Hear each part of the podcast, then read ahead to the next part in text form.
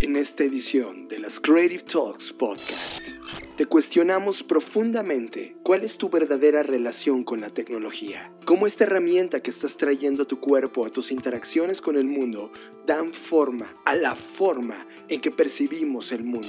De cómo la tecnología más allá de los dispositivos tecnológicos, que son dos cosas distintas, aunque obviamente interrelacionadas, inciden en nuestra experiencia humana y están modificándola a tal grado que no sabemos realmente hacia dónde nos va a llevar porque no hay que un estudio eh, formal continuo. Hay muchos reportes aislados, pero no hay un estudio formal continuo que esté analizando en profundidad cuál ha sido nuestro cambio sociocultural a través y a partir de la tecnología.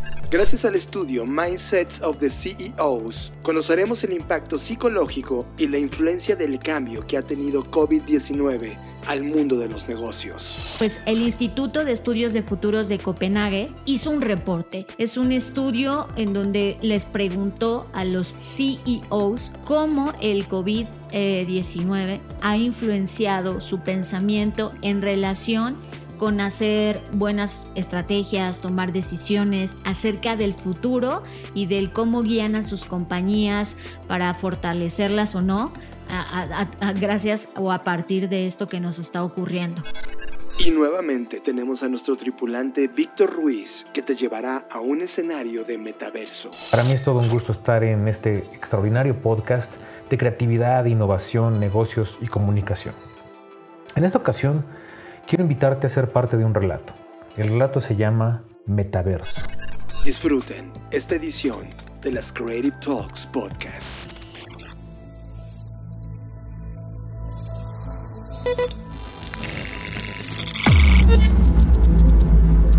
Black Creative Intelligence presenta.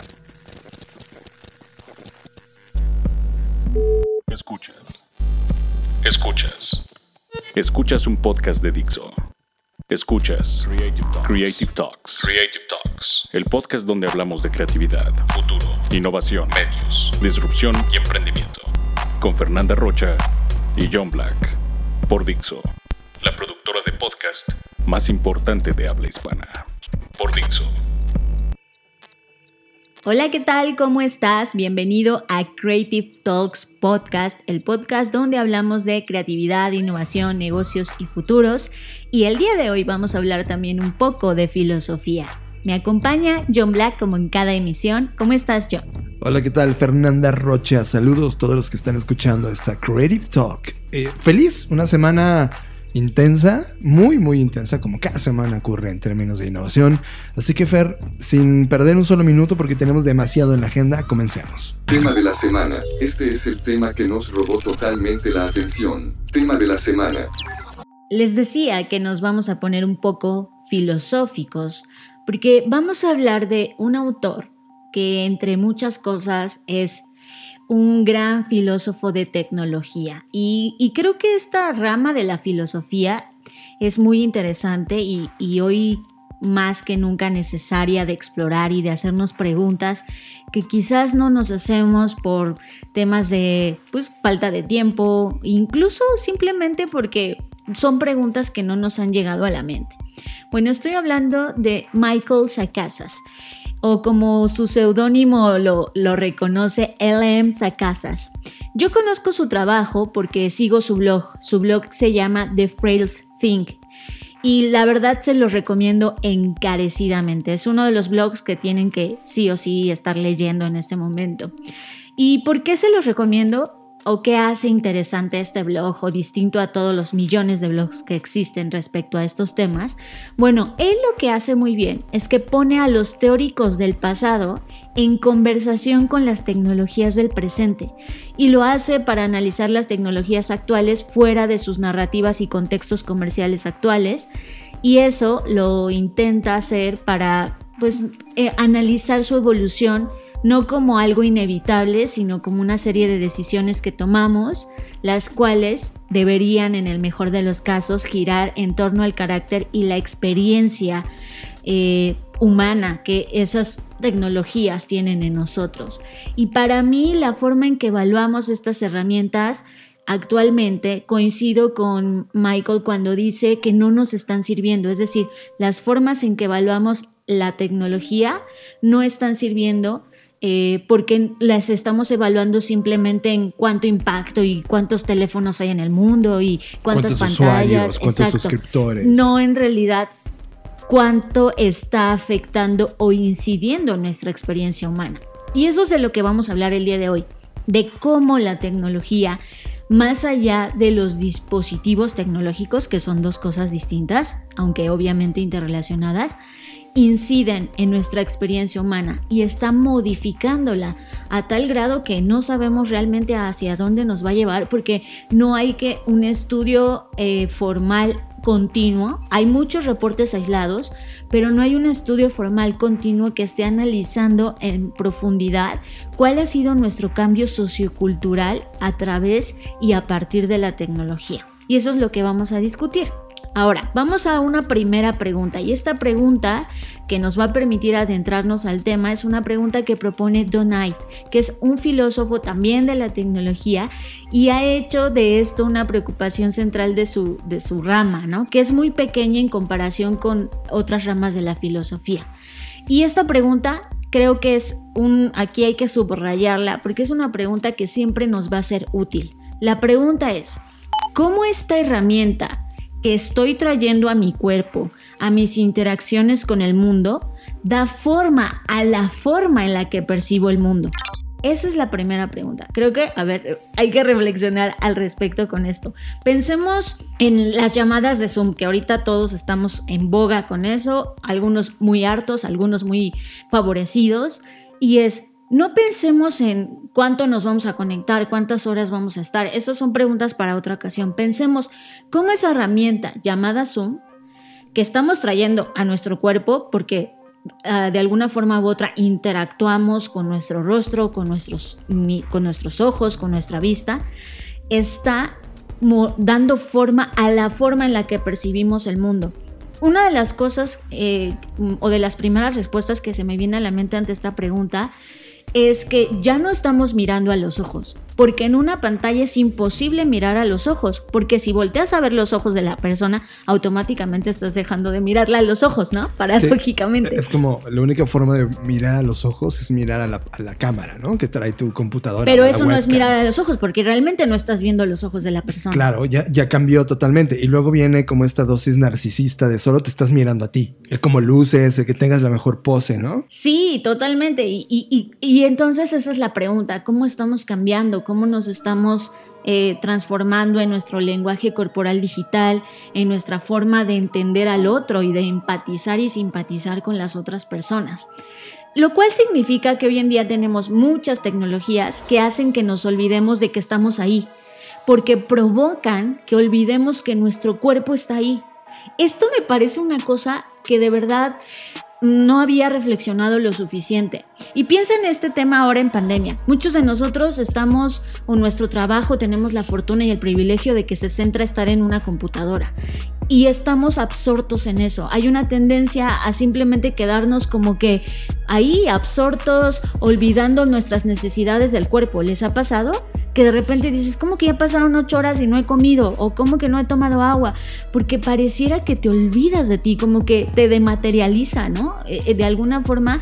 Y eso me parece pues muy peligroso en primer sentido y en el más evidente en temas de salud, que adaptamos posturas que no nos benefician, que al rato en tres, cuatro años o cinco, no sé en cuánto tiempo la columna nos la va a reclamar, eh, el que no tomes agua, el que no te ejercites, el que no te levantes, el que no te muevas, pero pareciera que lo olvidamos, o sea, no es un tema de desinterés o de que no me importa mi cuerpo, es un tema simplemente que te olvidas de que existe. Y justamente todas estas cosas pues nos hacen pensar en diferentes percepciones que tenemos de la tecnología.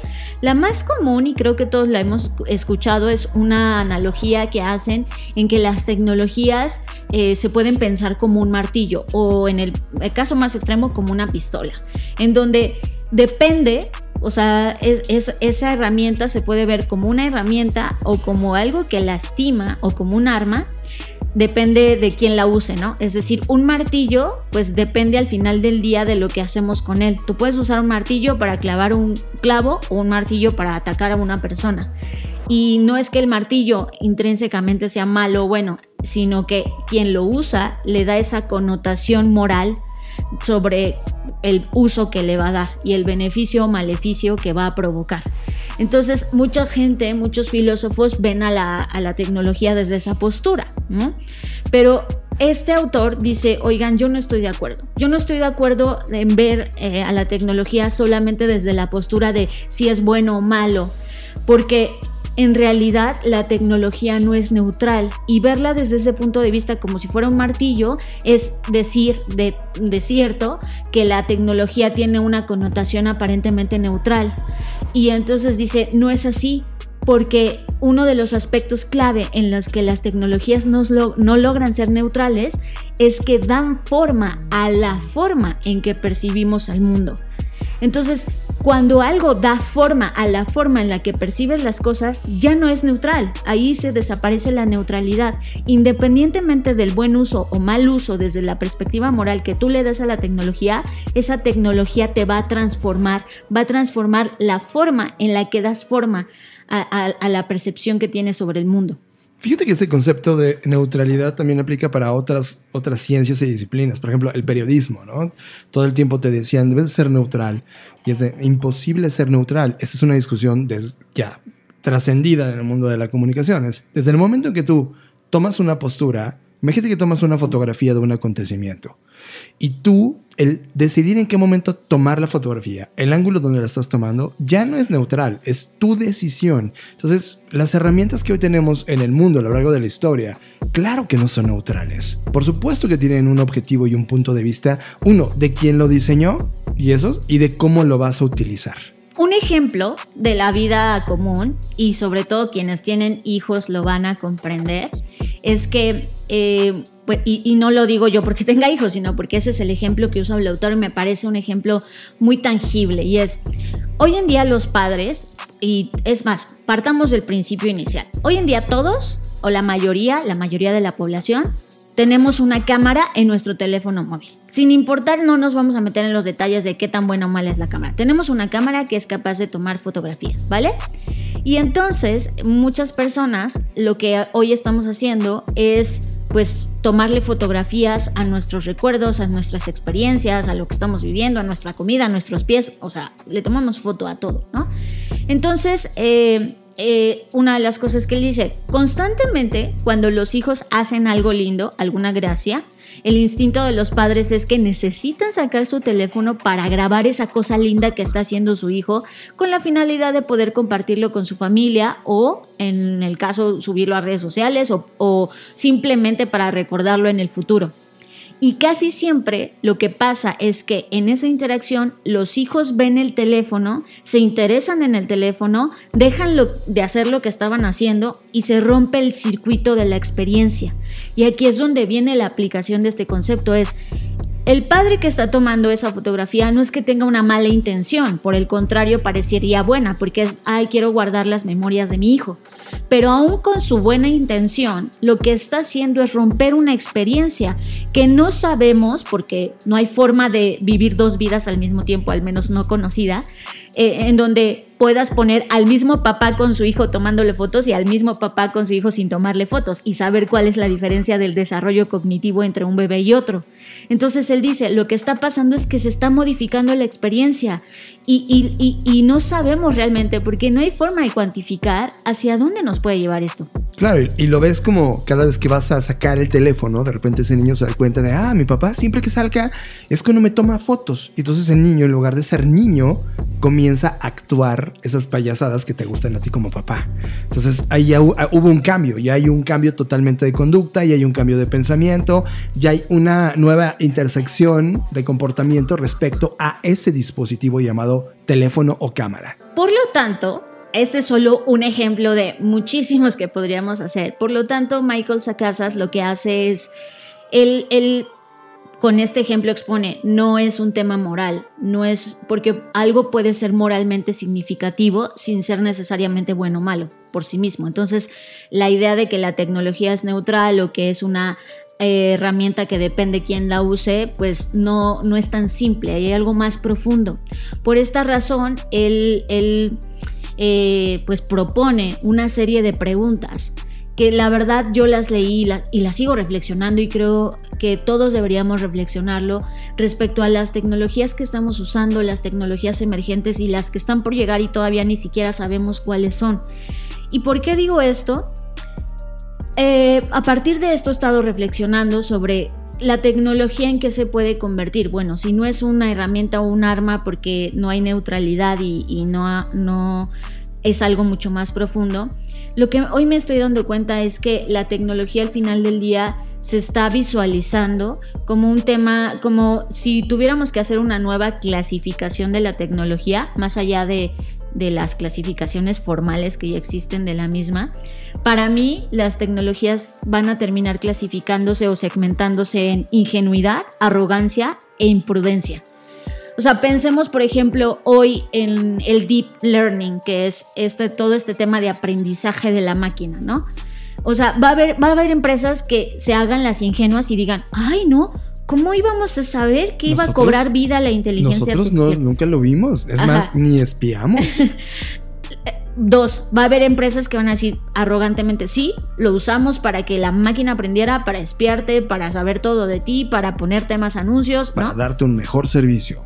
Y va a haber también, para, por imprudencia, proyectos de laboratorio que se van a salir de control y que imprudentemente eh, pues van a tener consecuencias negativas porque quizás alguien más lo robe, lo tome, etc. Entonces, ¿verdad Google?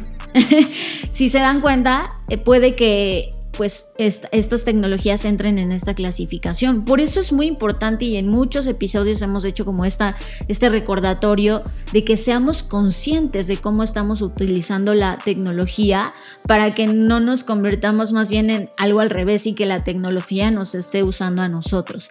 Y por eso voy a dar lectura a estas 41 preguntas. Sé que son muchas, pero John me va a ayudar, evidentemente. Y además son muy necesarias, de verdad son muy necesarias, no está de más. Así que si quieres ponerle pausa ahorita y tomar notas, si no, de todos modos, ya sabes que en nuestro eh, sitio de blacksay.rocks, ahí va a estar las 41, pero ahí te van. La primera es, ¿qué tipo de persona hará de mí el uso de esta tecnología? Y aplica todo, ¿eh? Tecnología no solamente es un dispositivo. Sí, eso es algo que quiero dejar claro. La tecnología es más, propiamente, si tú ahorita buscas el significado de tecnología, no tiene que ver con, teléfono móvil, por ejemplo. la tecnología es la aplicación de la ciencia a la resolución de problemas concretos. Por lo tanto, constituye un conjunto de conocimientos científicamente ordenados. Por ejemplo, hablando del teléfono móvil, no es que el teléfono móvil se llame tecnología, es un dispositivo tecnológico, sí, pero en el que convergen tecnologías como la cámara, eh, eh, la tecnología de tomar fotografías, convergen la tecnología de rastreo satelital, es decir, es un conjunto de cosas, no hay que confundir una con otra. Pregunta número dos. ¿Qué hábitos inculcará el uso de esa tecnología? Y aquí es donde entra como la pregunta de ¿Eres adicto a las redes sociales? ¿Eres adicto a lo que ocurre en el timeline de las redes sociales? ¿Qué hábitos está pasando ahí? 3. ¿Cómo afectará el uso de esta tecnología a mi experiencia del tiempo? Híjole, esta pregunta me cae como anillo al dedo, porque justo es lo que les decía, cuando pasas tantas horas frente a un dispositivo tecnológico, pareciera que el tiempo se va como agua, ¿no? Es, mucha gente me ha dicho, es que entro a TikTok y, pasan dos horas, ¿no? Y es como, claro, entonces hay que pensar cómo va a afectar el uso de esta tecnología en nuestra experiencia temporal. 4. ¿Cómo afectará el uso de esta tecnología a mi experiencia en el lugar? Porque justamente es como de, oye, estás sentado en un lugar enfrente de la persona que amas, pero ni siquiera la estás viendo, estás viendo tu timeline. ¿Cómo afecta eso? 5. ¿Cómo afectará el uso de esta tecnología a cómo me relaciono con otras personas? Creo que el ejemplo de Zoom que ponía al inicio es algo, es, es muy claro en este punto. Es cómo nos va a afectar, cómo nos vamos a relacionar o dejar de relacionar con otras personas. Vamos a dejar de confiar, vamos a dejar de ser empáticos. Sí, como las redes sociales están encendidas hoy, ¿no? Eh, polarizadas, con dos puntos de vista. Eh, tema número 6, ¿cómo afectará el uso de esta tecnología a cómo me relaciono con el mundo que me rodea? 7. ¿Qué prácticas cultivará el uso de esta tecnología? Es decir, qué cosas que antes no hacías y vas a comenzar a hacer a partir de usar esta tecnología. 8. ¿Qué prácticas desplazará el uso de esta tecnología? 9. ¿Qué me animará a notar el uso de esta tecnología? 10. ¿Qué me animará a ignorar el uso de esta tecnología? 11. ¿Qué se requerirá de otros seres humanos para que yo pueda usar esta tecnología? Creo que esta pregunta es muy, muy, muy importante. Todas lo son, pero sobre todo esta quiero enfatizarla porque sabemos eh, por muchas investigaciones que se han hecho, sobre todo periodísticas, de la situación de esclavitud a la que a veces se someten a las personas, sobre todo en Medio Oriente y bueno, ya ahora casi en todas las partes del mundo, con tal de producir al menor de los costos, ¿no? Entonces hay que reflexionar también sobre eso. ¿Qué se requerirá de otras criaturas para que pudiera usar esta tecnología? Claro, aquí habla de criaturas porque pues no solamente se trata de humanos, sino animales, especies, etc. 13. ¿Qué se requerirá de la Tierra para que yo pueda usar esta tecnología? E-, esa, esa, esa, esa pregunta me rompe, Fer, porque si bien, estoy pensando en el teléfono móvil, ¿no? Y todo el tema de diseño en términos de obsolescencia programada. ¿Qué, significa para la Tierra estar construyendo las baterías del teléfono móvil, los circuitos de teléfono móvil, para que la industria decida, solo porque quiere vender más, que cada año y medio necesita estar renovando ese teléfono móvil? Eso requiere de la Tierra muchísimo. Esta es la 14. ¿Me alegra el uso de esta tecnología? Creo que eso es algo que tenemos que reflexionar seriamente. A veces solo usamos tecnologías porque todo el mundo las usa, pero nunca nos cuestionamos cómo nos hace sentir. Y creo que hoy más que nunca, hablando de salud mental y de todo lo que hemos platicado en otros episodios, es crucial hacernos esta pregunta. Y ojo, ¿eh? Igual le dices, no, sí, sí, me alegra. No estamos hablando de esta explosión dopamínica cada vez que ves tu timeline. Es como, no, sí, sí. No, espera, en verdad, hablamos de alegría humana. Es en el fondo esto es real, ¿te hace sentir bien? 15. ¿El uso de esta tecnología despierta ansiedad? Ah, ¿verdad? Entonces estás, estás confundiendo alegría con ansiedad. Cuidado ahí. 16. ¿Cómo me empodera esta tecnología? ¿A costa de quién? E, eso siempre lo planteamos. Cuando hablamos de analfabetismo tecnológico, por ejemplo, eh, los que hoy tenemos acceso a este podcast, a la tecnología, a Internet, pues la verdad es que tenemos un privilegio de acceso de una herramienta que la mitad del mundo no. Y entonces, ¿a costa de quién? Estamos aprendiendo una velocidad, pero no estamos volteando a ver a los rezagados. Y eso es una pregunta importante. 17. ¿Qué sentimientos me genera el uso de esta tecnología hacia los demás? 18. ¿Puedo imaginarme vivir sin esta tecnología?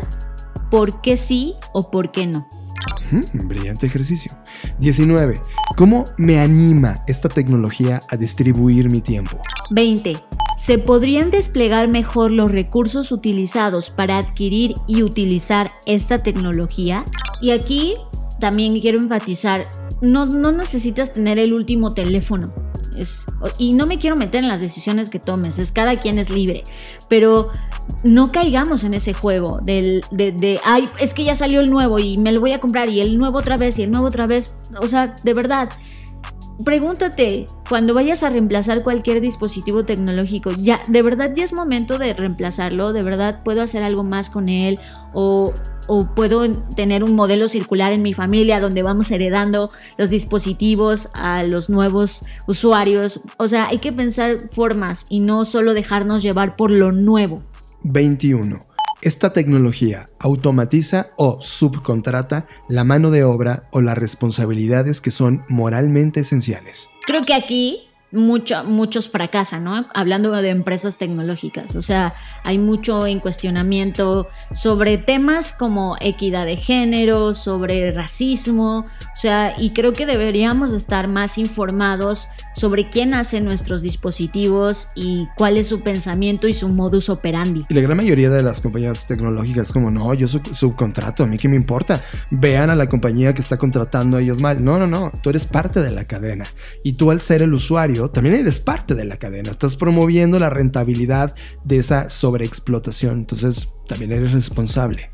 22. ¿Qué deseos genera el uso de esta tecnología? 23.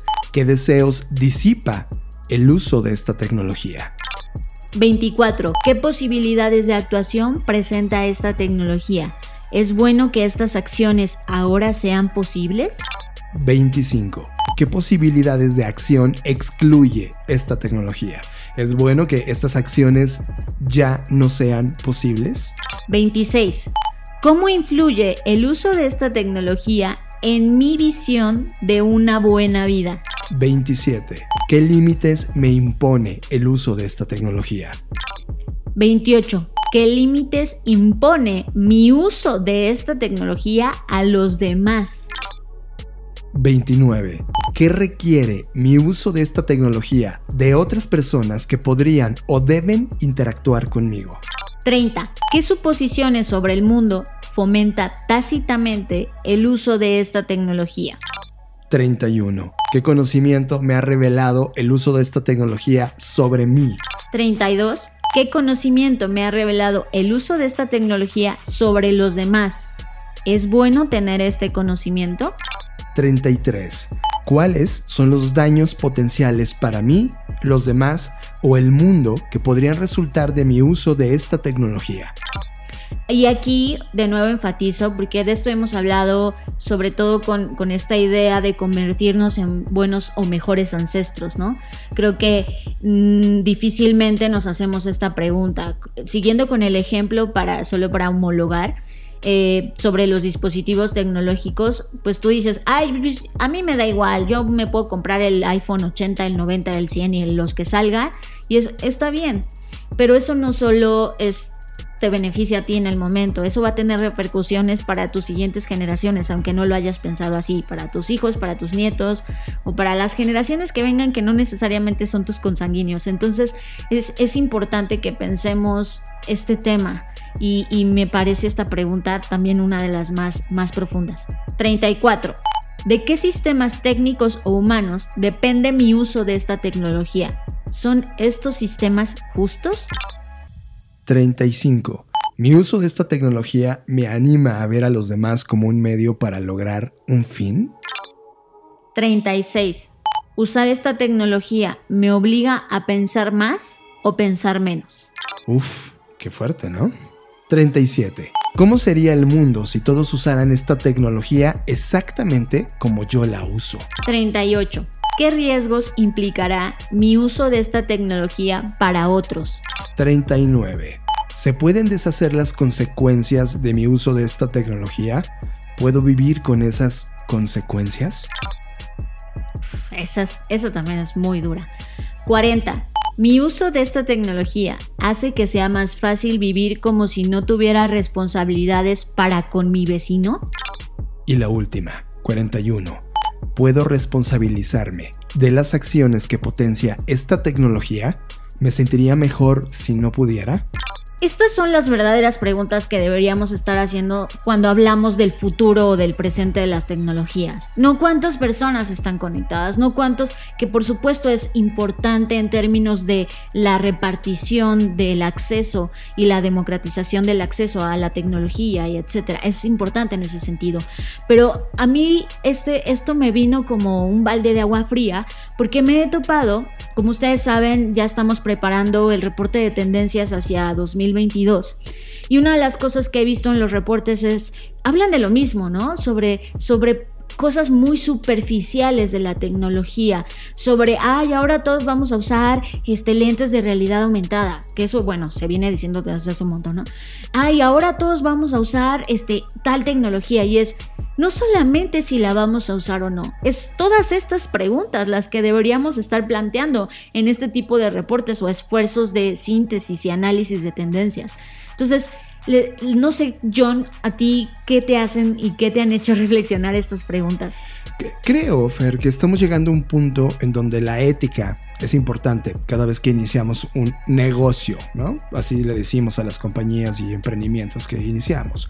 Este listado, eh, creo que el origen de las grandes preguntas debería ser ahora cuestionado por todas las personas que estamos iniciando nuevos proyectos o estamos dirigiendo estas compañías. Y es como, a ver, esta cosa que estás creando, esta tecnología que vas a poner a manos de un mercado, ¿pasa el control de estas 41 preguntas?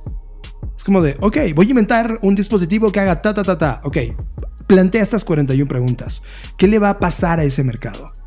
Claro, ese, ser humano va a decir, pues sí, pero ¿qué hago, John? O sea, salgo reprobado en todo. Cámbialo, mejóralo, Trata de que esa pregunta sea lo más satisfactoria a tu punto de vista, a tu propósito como humano en este planeta, a tu ética profesional, no solamente desde el punto de vista de necesito ganar y exponenciar mi negocio, que es el único pensamiento real en el modelo de negocios actual. Es, esperen, necesitamos preguntarnos si eso que estamos poniendo en el mercado cumple con estos 41 puntos. Y si sí, perfecto, sabes las consecuencias, sabes en dónde puedes trabajar, sabes muy bien tu postura. Creo que esta es una pregunta, primero para los creadores y luego para los que estamos consumiendo.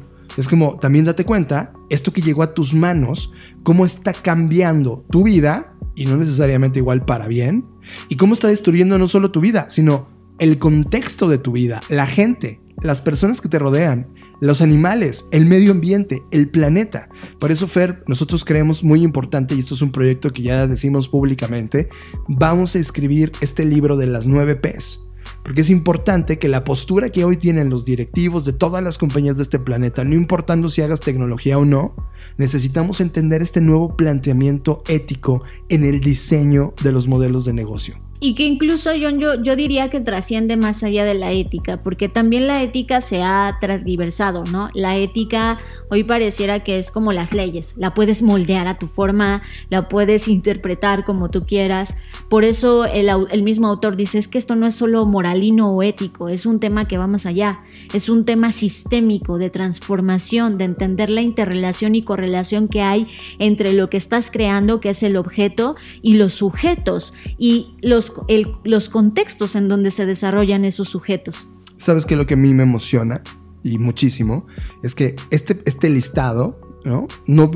La verdad, emprendedores y empresarios no van a tomarlo. Es como, no, no me importa. ¿Sabes quiénes son los primeros que se van a dar cuenta orgánicamente? Los usuarios. O sea, cuando volteas a ver a las generaciones más jóvenes, y justo lo decíamos en el podcast anterior, la generación Z trae un nivel de conciencia de consumo mucho más alta que el resto de generaciones. Y ellos sí se están preguntando, oye, ¿en verdad es bueno este dispositivo? ¿En verdad bueno es esta plataforma? ¿En verdad es bueno esta compañía? Están empezando ellos, sin conocer este listado, ellos están pasando su propio escrutinio de todo lo que ellos están consumiendo, viviendo, porque están cansados de los problemas de las generaciones que ya la antecedieron. Es como de, estoy heredando todos los problemas de la generación X, los millennials, todos. Y es yo necesito una postura nueva. Como ellos van a exigir una postura nueva, entonces van a obligar a las compañías a cambiar. Pero de nueva cuenta, no es solo responsabilidad y no podemos abandonar nuestros sueños y esperanzas solamente a una sola generación. Creo que todos los que estamos eh, teniendo acceso a estas preguntas deberíamos hacerlas constantemente, cuestionándonos. Y, y eso es lo que hoy se habla en muchas de las empresas tecnológicas, ¿no? Hacen falta más filósofos. ¿Por qué? Porque la labor del filósofo es esa, cuestionar, hacer las preguntas incómodas, hacer las preguntas que nadie más se hace. Como diseño lo hace también. Eh, bueno, ahí podríamos tener otra conversación porque el diseño es muy colonialista, pero el punto, el punto de todo esto es que eh, e, estas preguntas filosóficas, por eso les decía desde el inicio que nos íbamos a poner un, poco un muy filosóficos, es justo para eso, para que tomemos una pausa en esta vorágine de, contenidos, de dispositivos, de tecnologías y nos cuestionemos cuál es, voltea a tu casa, ¿no? Voltea a ver todos tus dispositivos. Eh, yo ahorita si hago un escaneo visual, pues tengo enfrente a mí una pantalla, tengo unas bocinas, tengo un disco duro, tengo otra pantalla y es rodea, voltea a ver lo que te está rodeando y cuestiónate qué tan bien te están haciendo a ti, qué tan bien están cambiando tu, tu percepción del mundo o si la están limitando, si la están ampliando. Aquí no va a haber de entrada respuestas correctas e incorrectas, es más bien una introspección en primer nivel de cómo te hace sentir eso, de cómo te hace relacionarte con el mundo y luego ir explorando sobre qué hábitos deberías frenar, modificar, ampliar, impulsar. Ya tú sabrás, porque creo que también esto, lo bueno de estas preguntas es que no necesitas ser experto en tecnología para poderlas responder. Es algo que se siente, que se sabe, que si reflexionas un poco y te detienes y haces una pausa e indagas más al respecto, es entonces cuando puedes encontrar las respuestas y al final determinar qué es lo que te hace a ti bien y qué te hace mal y, y tus formas de consumo y quizás hacerte nuevas preguntas que puede que resulten en preguntas incómodas, pero que hoy en día son muy necesarias dadas las circunstancias de este mundo que está cambiando y que estamos en esta fricción de las cosas que están muriendo y de las cosas que están naciendo. Tripulantes, estos son los mensajes de voz que hemos recolectado en esta línea de tiempo. Tripulantes. Hola, ¿qué tal? Mi nombre es Víctor Ruiz y soy fundador de Silicon, una startup de ciberseguridad. Para nosotros es una prioridad proteger la vida digital de las personas y de las organizaciones. Y nuevamente le agradezco mucho a Fer y a John por la invitación para participar como un tripulante más en Creative Talks. Para mí es todo un gusto estar en este extraordinario podcast de creatividad, innovación, negocios y comunicación. En esta ocasión, quiero invitarte a ser parte de un relato. El relato se llama Metaverso. Pero antes y a manera de introducción te diré qué es un metaverso. Como se menciona en el episodio 143 de la temporada 6 del podcast Creative Talks, un metaverso se usa frecuentemente para describir una visión de trabajo en espacios 3D. Es como estar dentro de un videojuego, pero no solo jugando, sino haciendo una vida alternativa y simulada pero al final tan real como para ganar dinero, trabajar e incluso obtener propiedades, además con la ventaja de poder eliminar las limitaciones de la realidad física. Los metaversos son mundos que están logrando crear sus propias economías. Y son lugares en donde ahora se pueden hacer conciertos, juegos, concursos, exposiciones, etc. Y de pronto, ahí estás, frente a la pantalla navegando en The New Life, el nuevo y más avanzado metaverso en la actualidad. Ha sido un día complicado para ti, casi como todos los días. Últimamente todo es gris, triste, violento y absurdo en la vida real. Tu trabajo en la oficina, a la cual te obligaron a regresar después de la pandemia de COVID-19, no tiene ya ningún sentido para ti. Trabajas en una empresa que fabrica botellas de plástico desechables, tan desechables como puede ser cualquiera de sus empleados. Afuera llueve, una capa de agua negra se estrella contra la acera, la ciudad está helada, hace días que no sale el sol es el reflejo de una sociedad que se desmorona bajo el manto oscuro de la incertidumbre. Pero ahora estás frente a la pantalla. Estás muy cansado y después del trabajo has decidido regresar a casa y tomar un poco de tiempo para ti. Y ahí está, The New Life, el nuevo metaverso, tan colorido, lleno de música, de magia. Incluye conciertos de tus artistas favoritos y galerías que nunca habías visto. Con tu acceso puedes comprar New Coins, la moneda oficial, con la que incluso puedes adquirir terrenos virtuales. Y sí, piensas que es mucho más de lo que puedes y podrás conseguir en el mundo real. También puedes conocer a mucha gente interesante y, ¿por qué no? Quizá alguien con quien compartir todos los beneficios de este nuevo mundo. Te entusiasma entrar a The New Life. Estás cansado y no lees los términos y condiciones del sitio. Solo quieres entrar y cambiar de ambiente. Das clic y ya estás adentro. Has decidido llamarte Nick, sí, como nickname, pues consideras que tu nombre es poco atractivo para una red social de esta magnitud. Con tu quincena del mundo real has comprado una fuerte cantidad de new coins y de inmediato adquieres un edificio con auditorio incorporado. Tiene palmeras, albercas, vista panorámica, gimnasio, tienda de aplicaciones y una sala de cine. No tardas en recibir solicitudes de amistad y las aceptas todas porque lo que quieres es ser famoso y hacer ese concierto que la pandemia te ha negado será el concierto de tu vida. Tú eres el DJ. Algunos contactos te ofrecen artículos virtuales como bocinas, equipos de audio, luces, banners, pirotecnia y los compras todos. Has logrado entablar una amistad con una chica llamada Sitsi. Sitsi es guapa. Su avatar es hermoso y una pequeña abeja adorna su cabello. Y además conoce a los avatares de Skrillex, de The Weeknd y Arctic Monkeys, entre otros. Comienzas a ganar puntos por la cantidad de avatares que están confirmando su asistencia a tu concierto. Ya son más de 3 millones y Red Bull y Nike quieren patrocinarte. Todo está listo para el concierto del año del cual eres protagonista y comparte el escenario contigo a Bob Beyond. Entre los avatares confirmados están el de Bono, Banksy y Elon Musk. Dejas todo preparado. Sabes que mañana será un gran día. Así que por ahora cierras la sesión y te dispones a dormir. Al día siguiente, pese al frío y lo denso del ambiente, te levantas. Te levantas muy emocionado y te vas a trabajar. No importan las dos horas en metro que haces a la oficina. No importa el olor a basura. No importa la contaminación. No importa que la gente no use cubrebocas. No importa que te hayan convocado a una junta de tres horas. Ni que tu jefe esté enojado como siempre. Porque todo el día te han estado llegando alertas de avatares confirmados. Ya son más de 10 millones.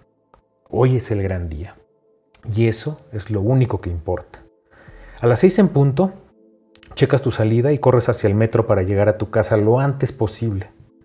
La ocasión lo merita y antes de ir a, tu hogar pasas a comprar una botella de un buen vino. No todos los días eres Nick DJ, el rockstar que hoy ofrece un concierto masivo que se transmitirá en una plataforma a nivel mundial. Llegas a tu casa, enciendes la computadora y... no funciona. Bueno, sí funciona, pero al abrir la página de The New Life aparece un letrero curioso con una pequeña abeja que dice, tu sesión ha sido secuestrada. Si la quieres de vuelta, deposita en esta cuenta la siguiente cantidad de bitcoins. Reconoces la pequeña abeja del mensaje. Es igual a la del avatar de la hermosa Sitsi. Se te revuelve el estómago. Sientes asfixia. Tienes ganas de vomitar. De llorar. El mejor día de tu vida se ha ido al demonio y tratas de entender cómo sucedió esto. Lo único que apenas alcanzas a recordar es que no leíste los términos y condiciones de la plataforma y ahora no sabes a quién pedir ayuda. Y de pronto surge una sensación que querías evitar a toda costa. Una idea, sí, una idea contra la cual has estado peleando todo este tiempo.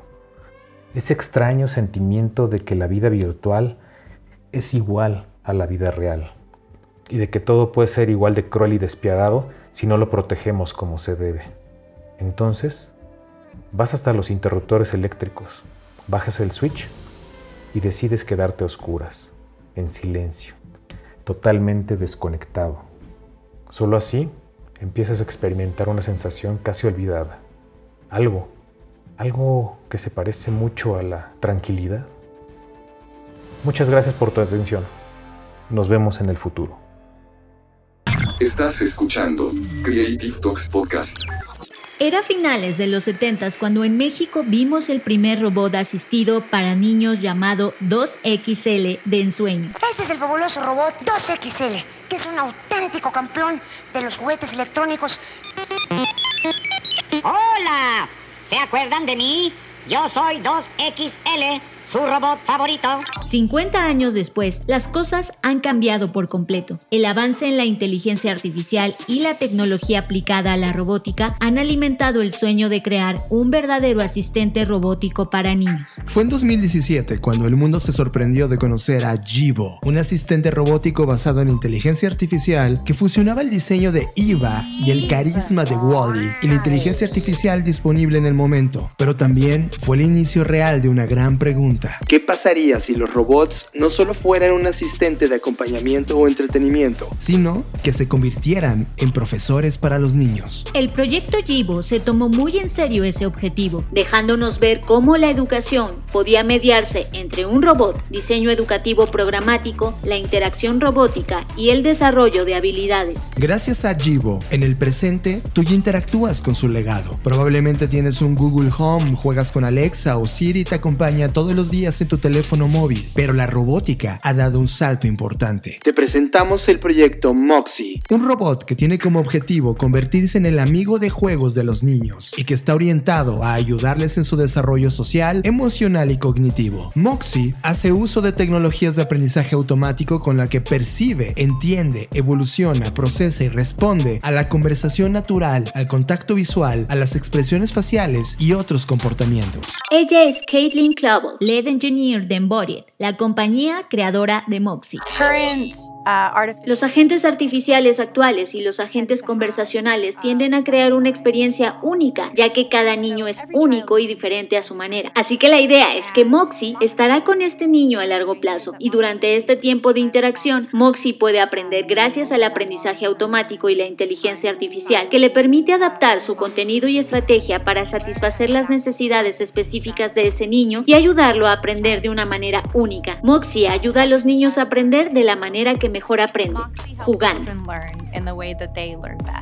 En el futuro, posiblemente tendremos generaciones de humanos que no fueron a la escuela básica y no aprendieron de un profesor humano. Serán humanos que adquirieron su educación gracias al diseño, procesamiento, guía e interacción de maestros artificiales robóticos. ¿Qué opinas de esto? ¿Estás listo para una era de robots profesores? Para más información visita blackci.rocks. Nos vemos en el futuro. Estás conectado a Creative Talks Podcast.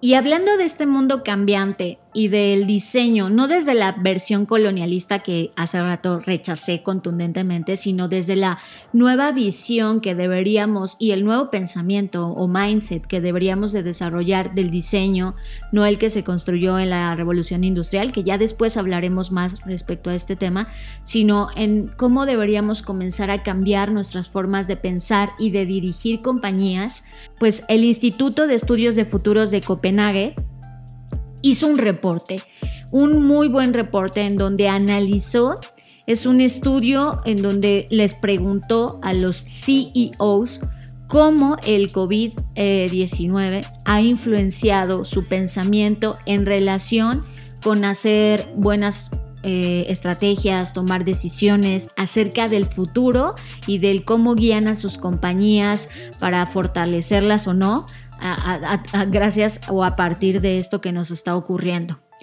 Es, es, algo que a mí me gustó muchísimo mm, por la metodología, por de dónde viene, quién la hizo, porque obviamente el Instituto de Estudios de Futuros de Copenhague, pues obviamente tiene detrás un bagaje impresionante, pero más allá de eso, los resultados de este análisis, que es lo más importante para mí. Ellos a partir de este estudio determinaron una tipología de, mindset de los CEOs, de hecho cuatro tipologías.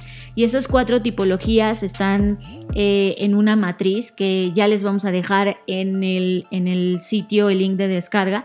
Pero es una matriz de, es una cuadrante de cuatro, de cuatro elementos en donde hasta arriba, si lo viéramos como el eje de las X y de las Y, como si fuera esto una gráfica, en el eje vertical, hasta arriba está el sentido de urgencia alto, hasta abajo está el sentido de urgencia el poquito, el low o bajo. Y en el, en el eje horizontal del lado derecho está incremental y del lado izquierdo está radical. Y esta es como ellos pues eh, encasillaron o hicieron el clúster de esta, de esta evaluación. Y es muy interesante porque arriba a la derecha, en el primer cuadrante, está el mindset turbo tweak. Es aquellas personas que sienten y despertaron en ellas un sentido de urgencia alto y que quieren hacer un cambio incremental. Y este cambio incremental implica, o sea, como arrancar de raíz muchas prácticas que estaban haciendo, transformarlas, llevarlas al siguiente nivel, preocuparse por las personas que integran estas compañías. Y es, es, es, eso es creo que el awakening más interesante que podríamos ver, que tristemente muy pocos CEOs no, y no hablo del reporte, sino en, mi perspectiva, conviviendo con, empresas, muy pocos CEOs están sintiendo esto, ¿no? La mayoría de ellos están en el siguiente eh, cuadrante, que es abajo a la derecha, que es small steps, que es como pequeñitos pasitos, porque si bien están aspirando a un cambio incremental, lo están haciendo con un sentido de urgencia muy bajo, en donde solo están haciendo pequeños cambios muy tácticos, muy de todo de lo que todos están haciendo. Por ejemplo, ay, bueno, vamos a comunicarnos por Zoom y ya es como su cambio que están promoviendo, ¿no?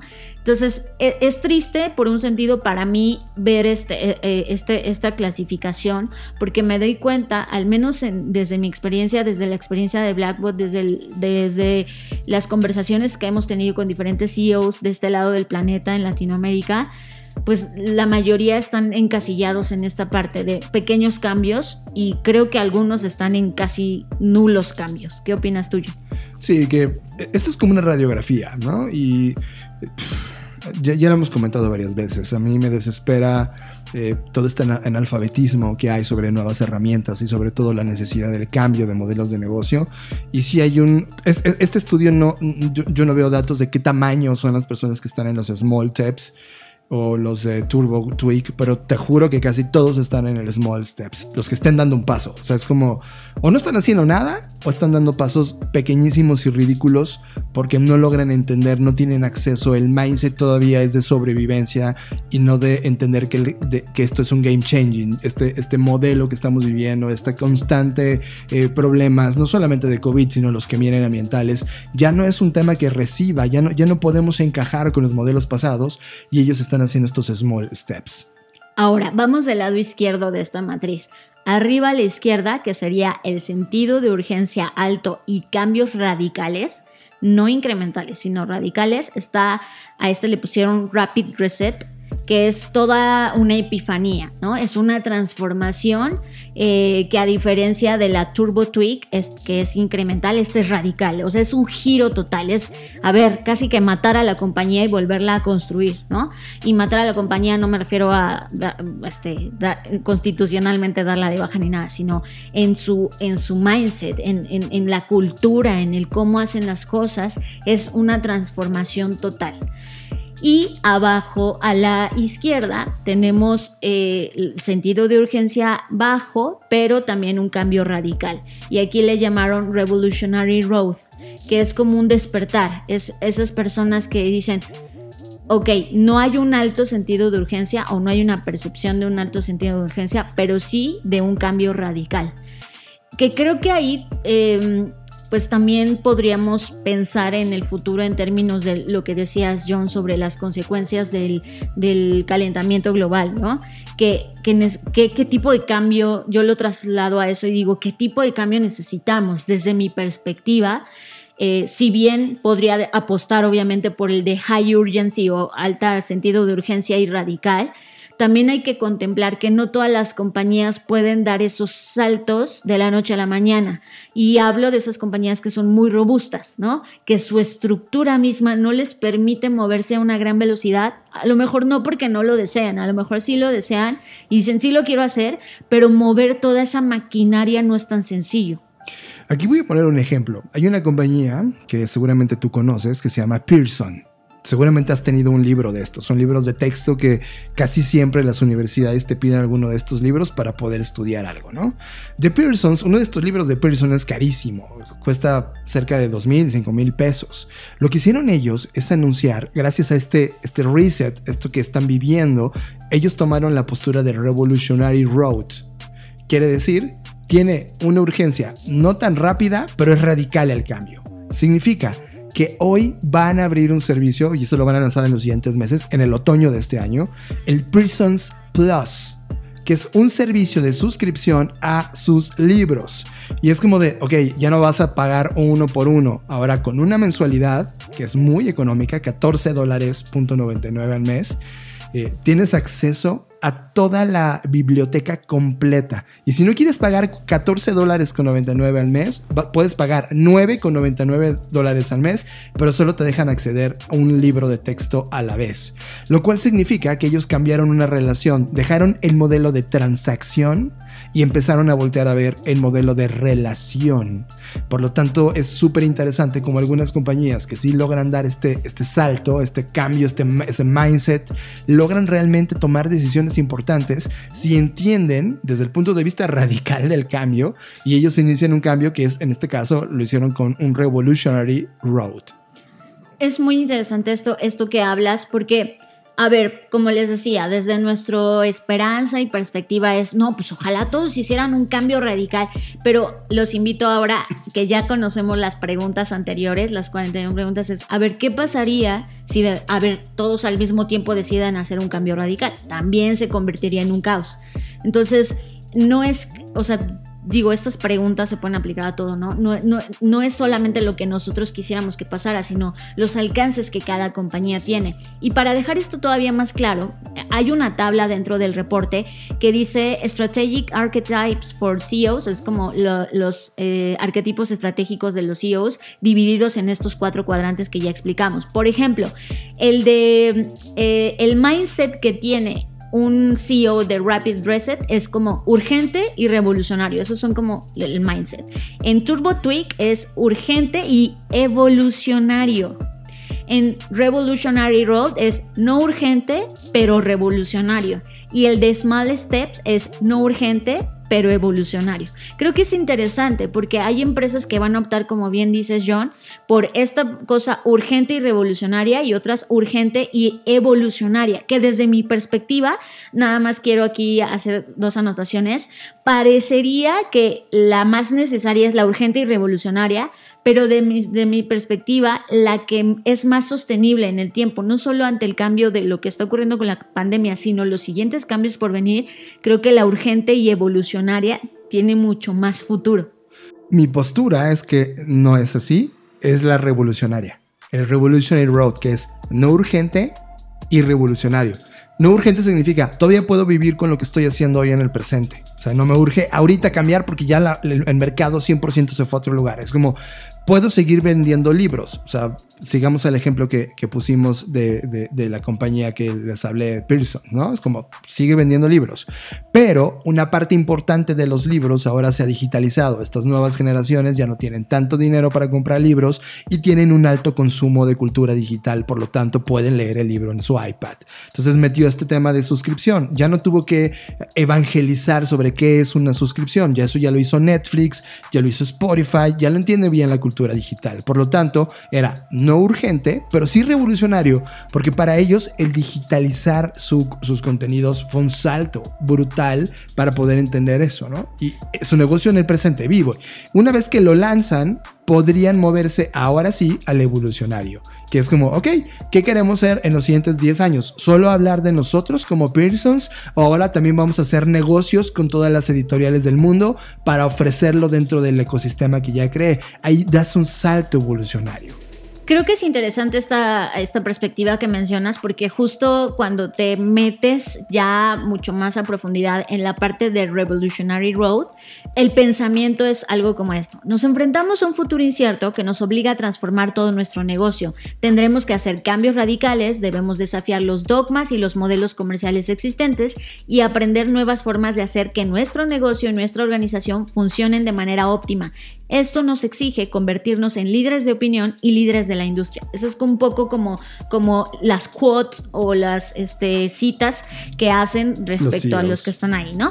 E, y es, es, muy, muy válida la, postura que tienes. Ahora, otra cosa, por ejemplo, el management. Esto, esto a mí me parece como que muy importante, ¿no? La tabla tiene más cosas, pero algunas me las voy a saltar por temas de tiempo, pero el management, por ejemplo, el del rapid reset, que dijimos que es el urgente y revolucionario, dice que él tiene una clara necesidad de un nuevo propósito y de una nueva ambición y de como que un nuevo coraje, un nuevo espíritu. Y, creo que es, eh, o sea, es interesante como el management desde esta perspectiva. Luego tenemos el Turbo Tweak, que ejerce un management de eh, tener muy claros los costos, la efectividad y el valor. Vean cómo se aborda desde dos perspectivas diferentes. El tercero, que es el Revolutionary Road, tiene un management que tiene claro el propósito y esta ambición. En el buen sentido de la palabra, ¿eh? no entiendan ambición como que, ay, me voy a comer al mundo, sino de quiere lograrlo, quiere hacerlo. Y en el último, en el de Small Steps, es eh, un management que está pues confundido y que quiere hacerlo bien, pero que no sabe por dónde empezar. Y ahí es donde creo que están la mayoría, y insisto, ¿no? Desde nuestra percepción para descargar este documento por completo y puedas descargar, me parece muy interesante la herramienta que hay. Puedes meterte a donde ponemos en la Black CI, en la Black Creative Intelligence, el post para todos ustedes. Estás procesando Creative Talks Podcast. Fernanda Rocha, llegamos al final de esta edición de las Creative Talks. Y como siempre, el tiempo se nos ha pasado volando. No me queda más que invitarles a que se suscriban a nuestro nuevo curso de, Black School que se llama Customer Experience Innovation que justo como su nombre lo dice, hablamos sobre todo el tema de la experiencia del usuario, la experiencia del consumidor y, y vemos desde la fase de entender a la fase de implementación y medición, cómo se implementa una estrategia de Customer Experience, cómo volvernos una compañía o incluso un profesional que se dedica al tema de Customer Experience. Así que ahí los esperamos. Yo soy Fernanda Rocha, me pueden encontrar en redes sociales como arroba Fernanda Rocha. Y yo fui John Black, pueden encontrarme en arroba John Blackbot y como decimos en cada edición, Fer. Nos vemos en el futuro. Dixo presentó. Dixo presentó. Creative Talks. El podcast en donde hablamos de creatividad, innovación, medios, disrupción y emprendimiento. Con Fernanda Rocha y John Black. Por Dixo, la productora de podcast más importante de habla hispana. Nos escuchamos en el futuro.